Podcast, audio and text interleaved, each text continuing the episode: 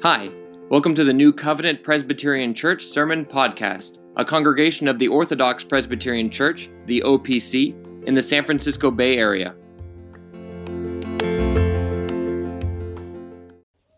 Please remain standing. As we look at Matthew chapter 1 this evening, we'll be looking at particularly verses 18 through the end of the chapter, that is 18 through 25. Please give your attention now to the reading of God's holy word. Now the birth of Jesus Christ was as follows. After his mother Mary was betrothed to Joseph, before they came together, she was found with child of the Holy Spirit. Then Joseph, her husband, being a just man and not wanting to make her a public example, was minded to put her away secretly. But while he thought about these things, behold, an angel of the Lord appeared to him in a dream, saying, Joseph, son of David, do not be afraid to take to you Mary your wife, for that which is conceived in her is of the Holy Spirit, and she shall bring forth a son, and you shall call his name Jesus, for he will save his people from their sins. So all this was done, that it might be fulfilled, which was spoken by the Lord through the prophet, saying, Behold, the virgin shall be with child, and bear a son, and they shall call his name Emmanuel, which is translated, God with us. Then Joseph, being aroused from sleep, did as the angel of the Lord commanded him, and took to him his wife, and did not know her till she had brought forth her firstborn son, and he called his name Jesus. Amen. Brothers and sisters, thus far the reading of God's word. You may be seated.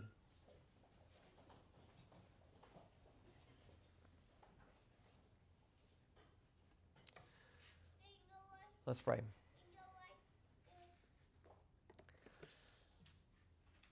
Oh, Father, how we do ask that you would help us even as we are all thinking about the incarnation of your Son, the Lord Jesus Christ.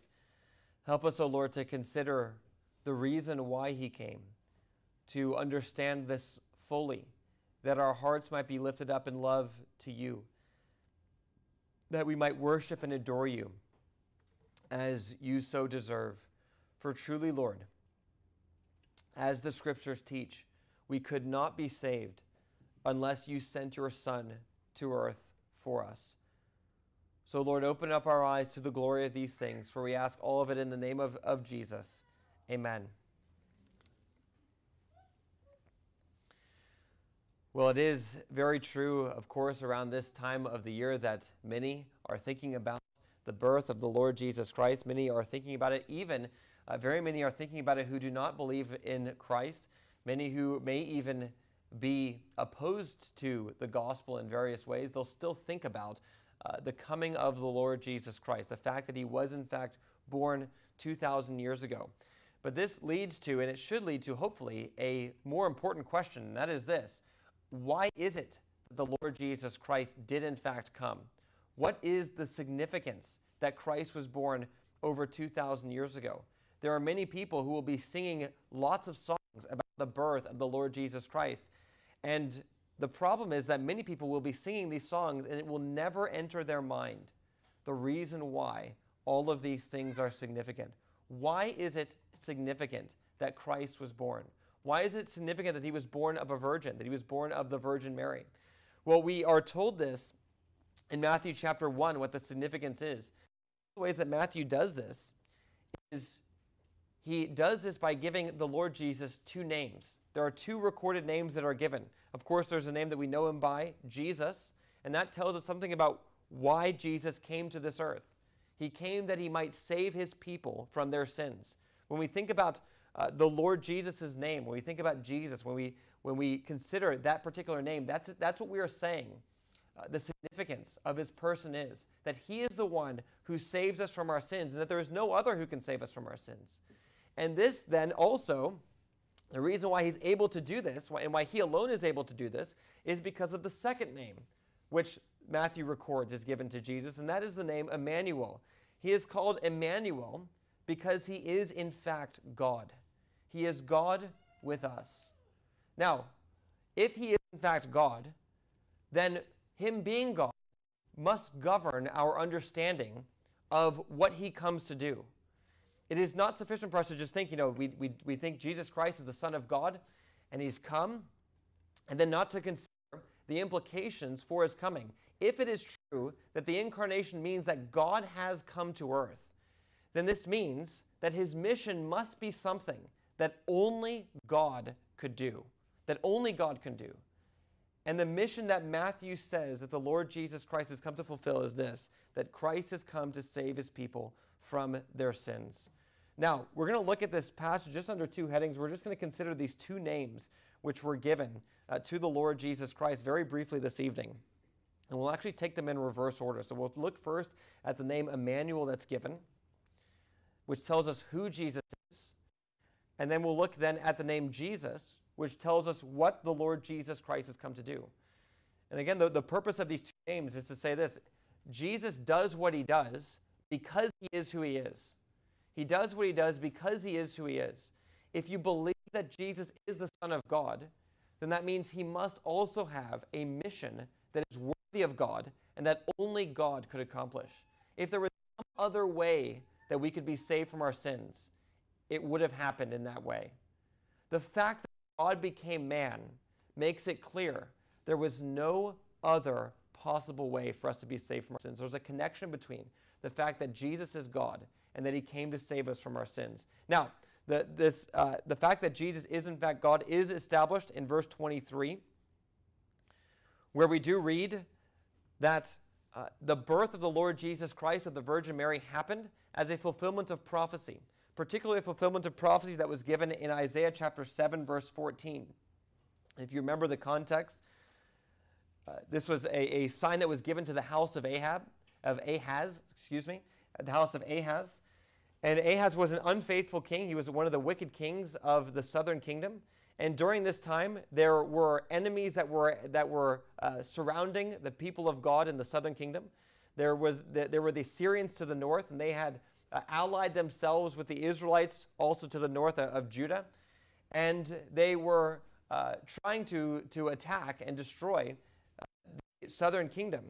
And so Isaiah tells Ahaz to ask for a sign that God would give to Ahaz so that he could know in his own day that the southern kingdom would not be destroyed. Ahaz says he's not going to ask for a sign. He tries to play this off as if this is some godly thing to do, though a prophet had just told him that he needed to do this. And Isaiah says, if you won't ask for a sign, God will in fact give you one anyway. And this is where we get the very famous line, "Behold, the virgin shall be with child and bear a son, and they shall call his name Emmanuel." That is then the prophecy that's given in chapter 7, verse 14 of the book of Isaiah. This then begins a number of prophecies in the book of Isaiah, beginning with chapter 7, going all the way through chapter 11, that expand on this promise of a son, a child that would be born. So you remember the very famous chapter 9, "For unto us a son is given, unto us a child is born, and he shall be called." And there are a number of things titles that are given to the Lord Jesus Christ, this coming Messiah. And one of them is the Almighty God, the Almighty God. So in chapter 7, verse 14 of Isaiah, we are told that this one who is born of a virgin, he will be God. He will be called God with us. Then later on in chapter 9, Isaiah, giving us more detail about this child, will then say that he is in fact called the Almighty God. And so when we think about Christ being the Emmanuel, God with us, what's the sense in which he's called God? It is the highest sense possible. It is that he is fully equal to God in every way. And it's not just the case that he is declared to be this. It's also the case that the way in which Jesus was born proves that he is in fact the Son of God. This is the point that Matthew makes with regard to the virgin birth. It's also the point that Luke makes in Luke chapter 1, as Luke records the coming of Gabriel and the significance. What will it mean that you will be able to give birth without, as a virgin? What will it mean? And the angel Gabriel says it will mean that the thing born in you, the one born, is in fact the Son of God. He will be called the Son of the Most High because he is in fact born of a virgin. He will be conceived by the Holy Spirit, and therefore he will be the Son of God. It also means that this one who is born will not in any way be subject to Adam's sin. He will not be subject to Adam's sin because he did not come by normal generation. He's not a descendant of Adam in the same way as others. The sin in this sense was passed on through the man. And the Lord Jesus Christ, not being produced by ordinary generation then, will be free from Adam's first sin. And so these are the two things that were necessary for us to be saved. There had to be one who was a man like us, born in the likeness of sinful flesh, and yet without sin, who also was fully God, who also was fully God. And the point that Matthew is making is that the Lord Jesus Christ is in fact God with us. He is God with us. And because he is God with us, therefore he is able to save us from our sins. What is the purpose? What is the purpose of God becoming man? It is that we might be saved from our sins. Now, one of the things this implies then is that there is a great necessity for you to be saved from your sins. It implies that sin is actually quite a great problem for you, and that the only way that for you to be saved from this problem is through the Lord Jesus Christ. One of the medieval fathers in the 11th century, Anselm, wrote a book about why did God become man? He's seeking to answer this question, why did God become man? Now, you would think, based on the title of this book, that it would be a book about the incarnation in terms of maybe the two natures of Christ, that he was fully God and fully man. But it actually is not about that at all. It's actually about the atonement. It's about the death of Christ. Because the thing that Anselm was recognizing was, if God did in fact become man, it had to be to fulfill a purpose that only God could accomplish as man. And the thing that he is trying to show is that the death of Christ was necessary for the salvation of his people. And it was absolutely necessary that the one who died be fully God and fully man. That's the thing that Anselm is trying to show. And this then is the reason. Why is it that God became man? To save his people from his sins by dying a death that nobody else could die. The only one who could give his life in such a way that sins could be atoned for. And brothers and sisters, again, the implication of this is this. If it is in fact true that Christ has come to die for sins, to save sinners, then there could be no other way to be saved. There could be no other way to be saved. Now, in order to understand the full significance of Christ's death to save us from our sins, we have to keep in mind the problem that Christ comes to save us from, and that is sin itself. It is a problem in every age. In every age, there are those who will say, very many who will say, just unwilling to look at their sins, they will say, I am good. I have no need of a Savior. All other religions are like this. They try to deflect all kinds of evil in the world or something that went wrong in creation or because matter is currently evil.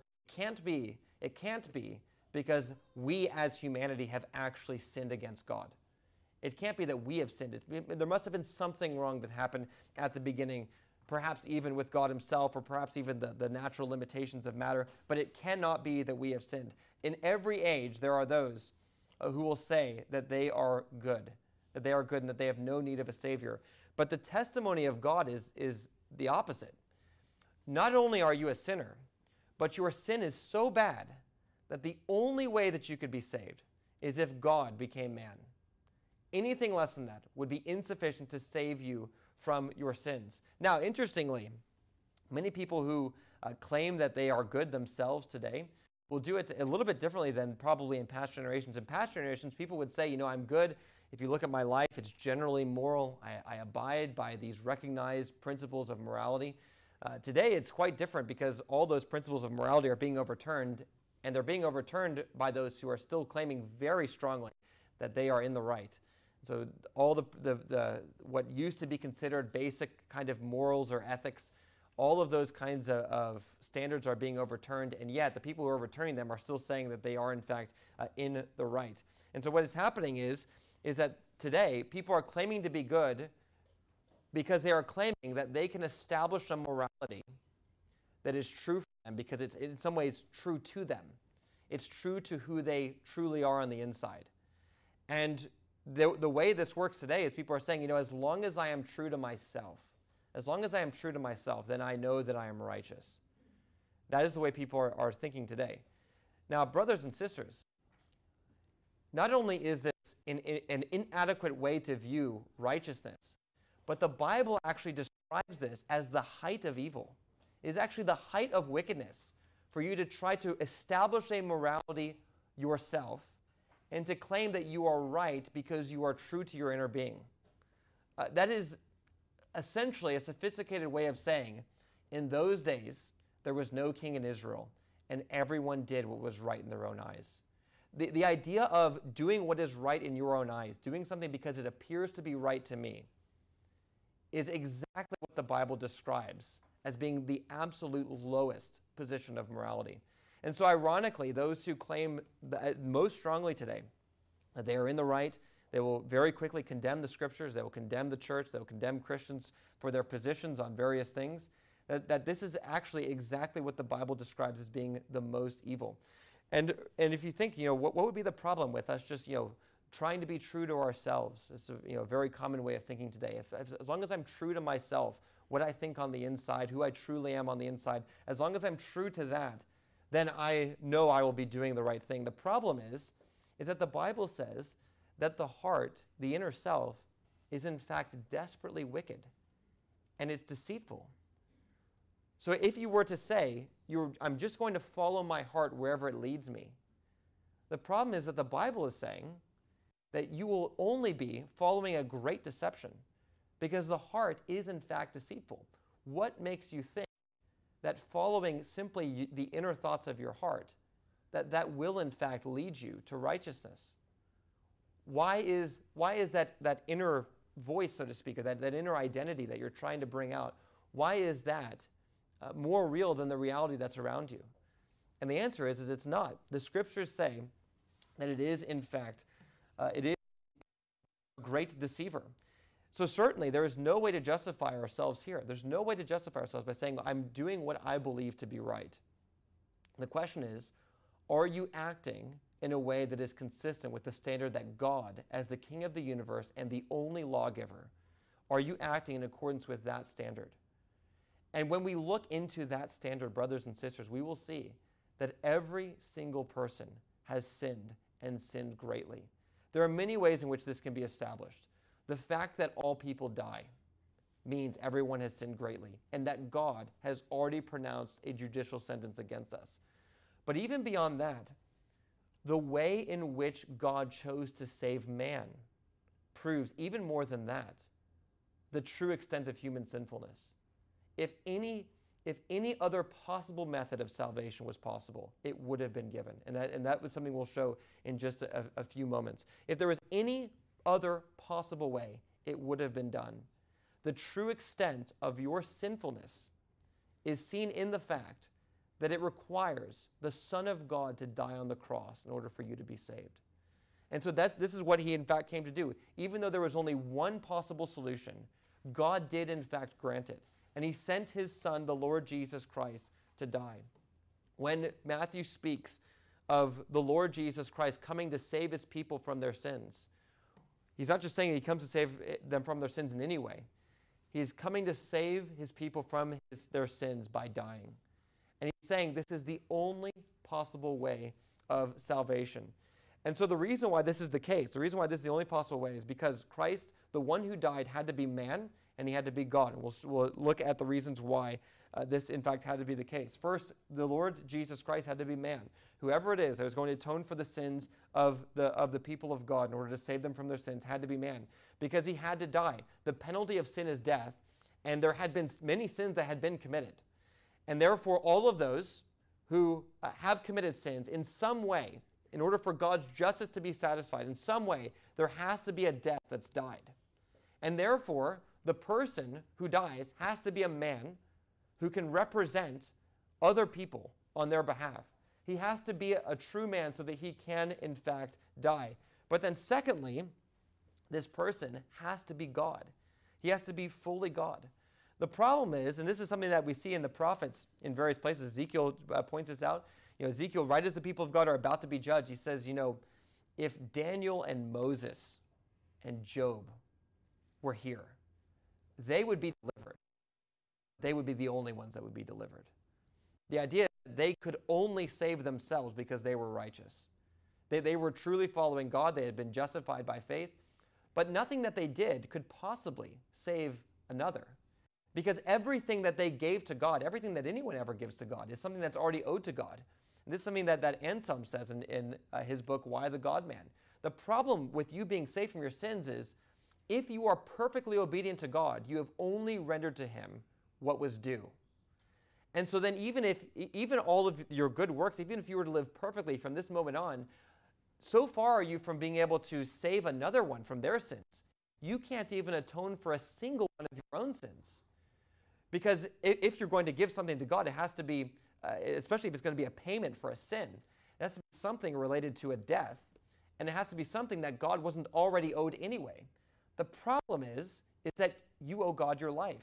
And what can you do even if you give your life? That's simply the penalty that you were receiving for the sins in which you've committed.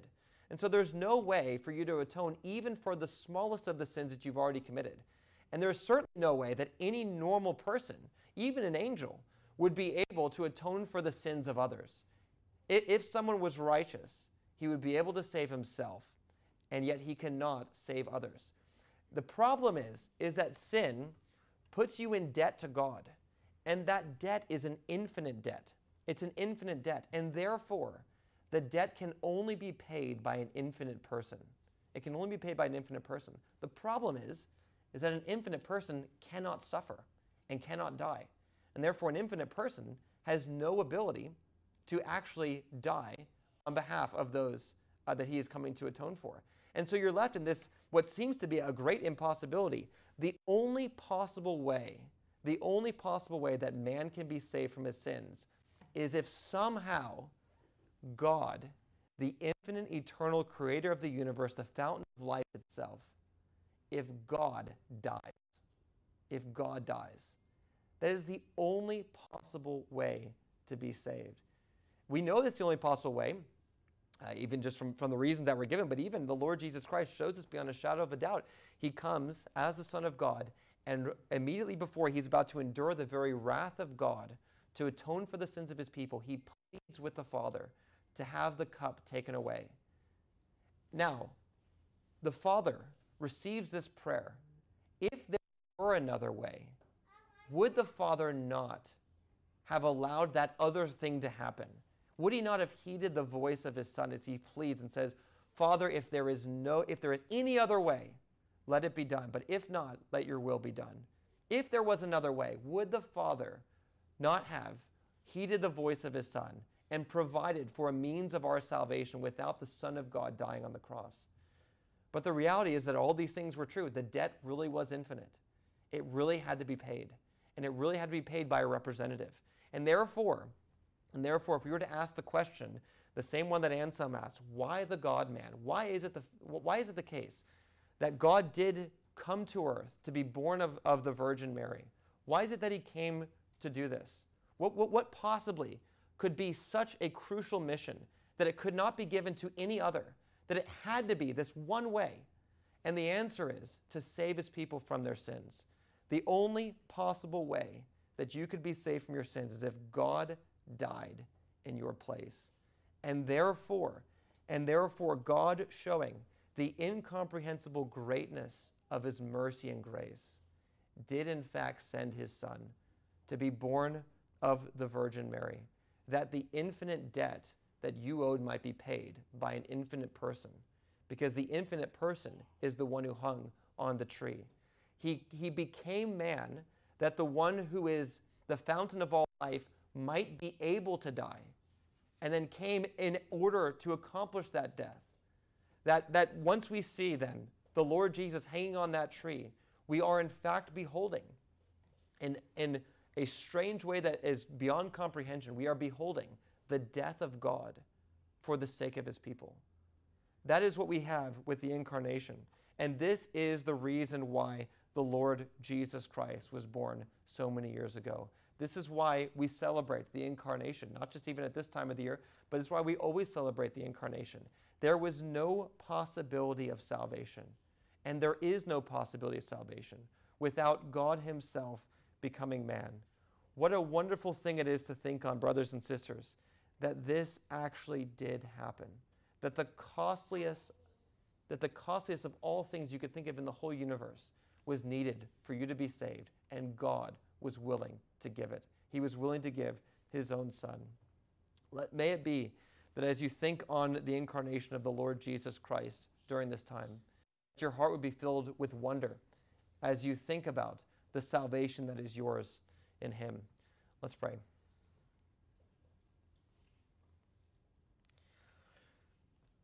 Oh, Father, how we do thank you for the glory and the wonder of the incarnation. How we do thank you for your Son, the Lord Jesus, who is willing to pay that great penalty for us, that penalty that we could never pay, that we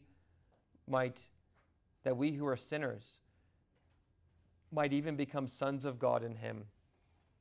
Lord, help us always, all the days of our lives, to give true worship to you, to ascribe all glory and honor and praise to you. For Lord, truly you are worthy. You are worthy. We pray all this in the name of Jesus. Amen.